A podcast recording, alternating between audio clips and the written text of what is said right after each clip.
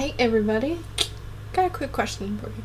What do ignorance, war, fear, and want all have in common? Well, we're going to talk about it today.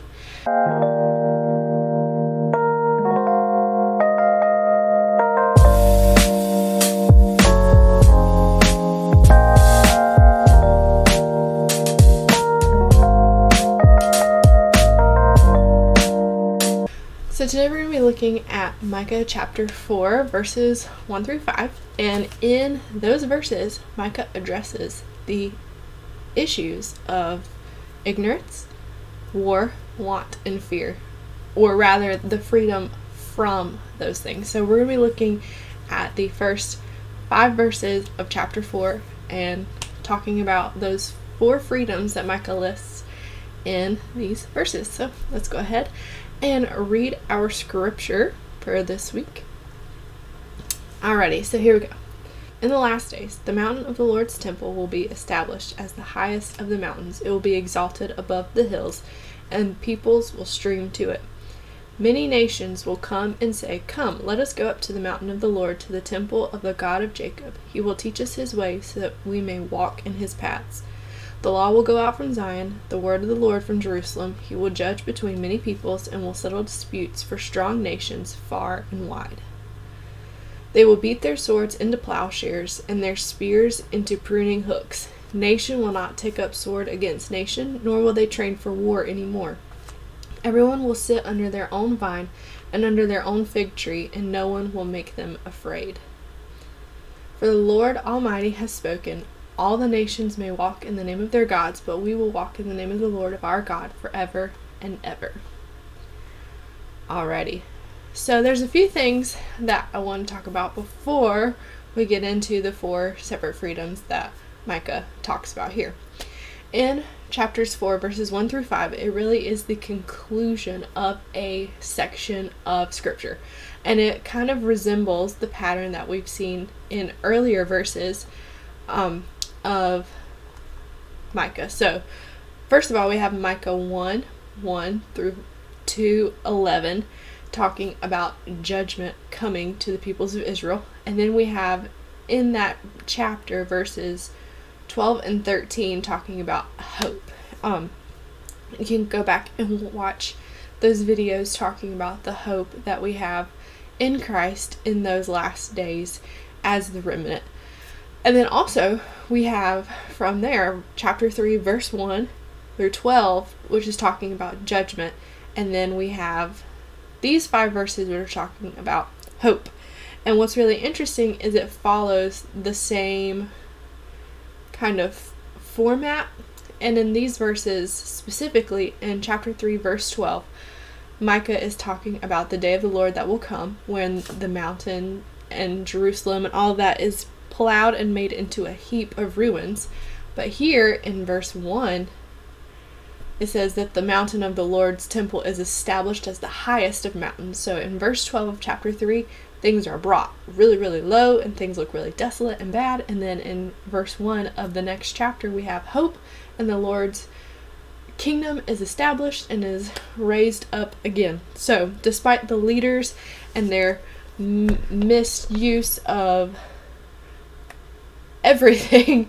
Um, the Lord is great and is greatly to be praised in the last day. So there's hope for us. So, what happens in the house of the Lord whenever it is raised up and established as the highest of mountains and exalted above all the hills? What happens? What do we see? Well, in verse 2, we see that there is freedom from ignorance. In verse 3, we see that there is freedom from war in verse 4, we see there's freedom from want, and then in verse 5, there's freedom from fear. So we're going to look at some of these specifics and go over those four freedoms. All right, so we have verse 2, and it says, Many nations will come and say, Come, let us go up to the mountain of the Lord, to the temple of the God of Jacob. He will teach us his ways so that we may walk in his paths. The law will go out from Zion, the word of the Lord from Jerusalem. So here we definitely see that Micah is talking about the law of the Lord. He's not talking about oh, you guys don't know your ABCs, you don't know literature, you don't know how to apply these things properly. Or even, he's not even talking about how they don't know Hebrew, so they can't possibly read the the first five books of the Old Testament. He's actually talking about ignorance from the law, and in these verses, there will be freedom from ignorance. Um, it says that all will learn the law of God and become missionaries of it, which is what one of my commentaries said. So I really like these verses because it says, He will teach us His ways so that we may walk in His paths. Something that I thought about is that really, in this day and age, in this time, we have freedom from ignorance. We truly do. We have the Word of God, the completed Word of God, Old Testament and New Testament, and that's kind of something we've been talking about all throughout this study is how the New Testament and the Old Testament are linked together. A lot of people want to separate the two and say, oh, we can ignore the Old Testament because that's law and all those things, where really we should not. They go together. Um, so we have God's written word. We have it in lots of different translations. We have it where you have margins, you have things where you can doodle in. We have mine is an interleaved Bible so that it has a blank page on every side where I can leave my notes and things. We've got lots of Bibles. We have our phones that have the Bible app on them. We have the Bible, but then we also have the Holy Spirit that is helping us and teaching us as we read and study. So we have freedom from ignorance, but we choose to continue to walk in ignorance. Um, and in many ways, we prefer our ears to be tickled than to hear the truth of God's word. And so that's one of the biggest reasons why I wanted to do this and going through the book of Micah and studying really what these passages mean. And we're in chapter 4 and we're getting, getting really close to Micah 6 8, which is something that in the last couple years we've heard quoted a lot. But what does it actually mean? And so, what is the truth? What does God's word say? And then how can we apply it? And so, that's what we've been talking about. So, that's freedom from ignorance in chapter 4, verse 2. Micah says they will have freedom from ignorance. And then in verse 3, we have freedom from war. So let's read verse 3 again. He will judge between many peoples and will settle disputes for strong nations far and wide. They will beat their swords into plowshares and their spears into pruning hooks. Nation will not take up sword against nation, nor will they train for war anymore.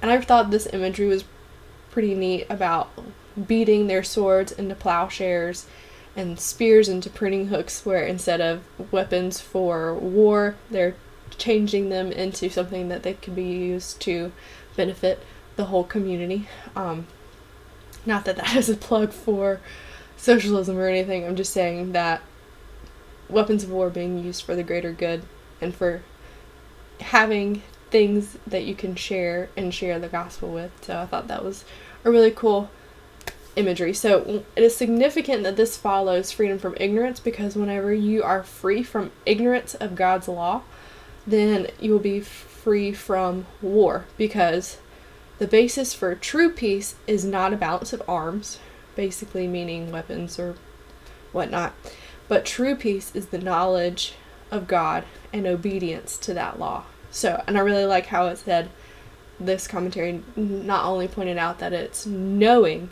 the law, but obeying the law.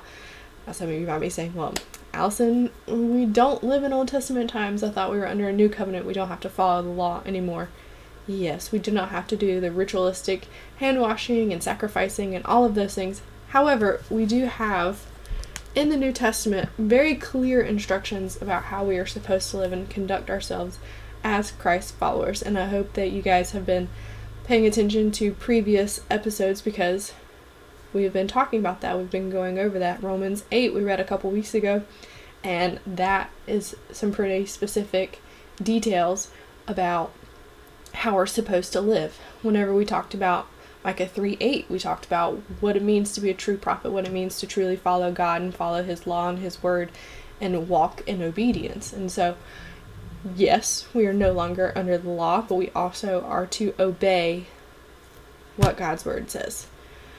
So I love the the true basis for peace is found in the knowledge of God's word and in obeying it. And so it reminds me of Psalm 34 where it says to seek peace and pursue it.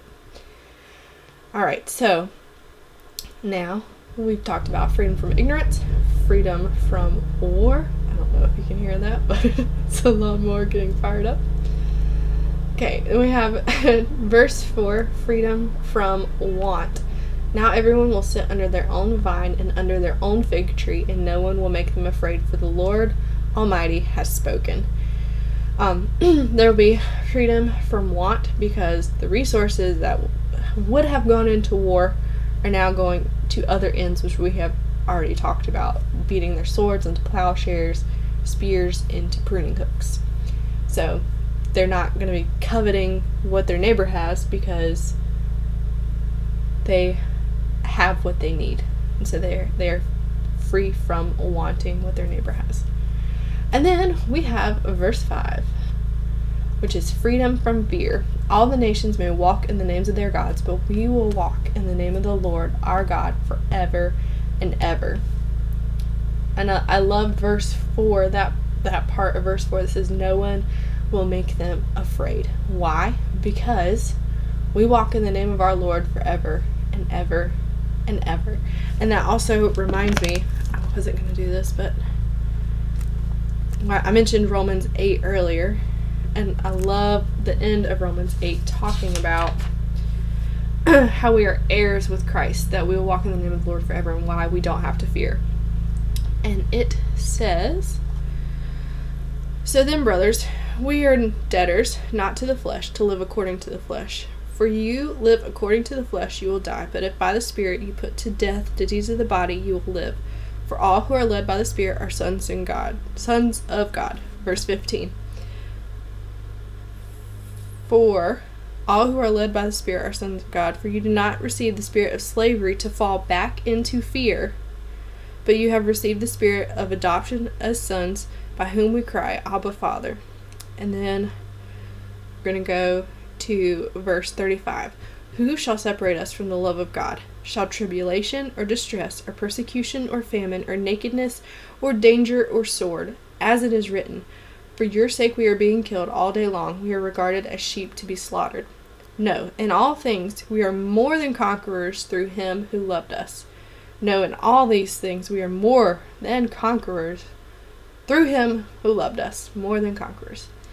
For I am sure that neither death, nor life, nor angels, nor rulers, nor things present, nor things to come, nor, nor powers, nor height, nor depth, nor anything else in all creation will be able to separate us from the love of God in Christ Jesus our Lord. So, because of the sacrifice of Jesus on the cross, his death, burial, and resurrection, and us receiving the Holy Spirit whenever we make him Lord of our lives, ruler of our lives, king over our hearts and our minds and our thoughts, then we have freedom from fear. We are more than conquerors, and nothing can separate us from the love of Christ Jesus. That's a word by itself right there. Okay, so there's one more thing that I wanted to share with you guys about these verses. It's just five verses, and it's the four freedoms, but there was something really specific in one of the commentaries that I read. Um, James Montgomery Boice said this about verse 2 that I thought was really powerful, and I just wanted to read it as it is written to you guys and kind of leave that as our final thoughts for you for today. So, the question is Have we gone up to God to learn it from Him ourselves? referring to the law? Do we sit down, read His Word, and learn what He desires for us, for ourselves, from Him directly? We have His written words in our hands. Do we learn it from Him for ourselves? Or do we trust what other people say? Do we fully rely on other pastors and people to tell us what to think about scripture or do we look at it for ourselves We do not stand on any pinnacle of privilege as if we could speak from wisdom in ourselves. We cannot say, I know what you must do, and you must do it because I say so. Rather, we must first go up to God, look to Him, and seek His instruction. I think that is the most important thing that a pastor or a teacher, myself included in this, is going up and being changed myself by God's words before I share with you what God has taught me. And I don't teach or tell you guys anything on this pinnacle of privilege to say, well, I know what you should do and you should do it because I say it. No. I know what we should do, myself included, and I know it because God said it. Okay. Rather, we must first go up to God, look to Him, and seek His instructions. We cannot remake this world, but we can be agents of renewal, of justice, truth, and order if God first instructs us, transforms us, and empowers us. I like that transition there, where first is talking about us going up to learn from God Himself, but then us being agents of renewal, justice, truth, order, all of those things is not based on us. No. First, God instructs us, transforms us, and empowers us. And then what is our job? To be obedient. Our salvation is not based on what we can do. Our salvation is based on what Christ did for us on the cross the difference that we make in this world by sharing the gospel with those that are around us is not based on us. It's first based on what God has taught us and how He has transformed us, and He has given us the Holy Spirit and a spirit of power and of love and of sound mind to share with other people.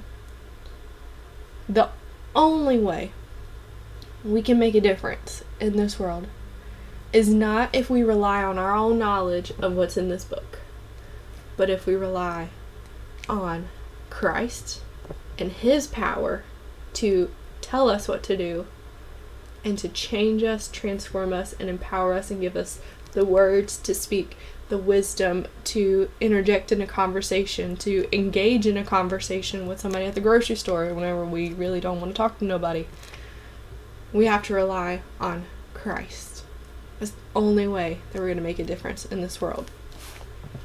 So,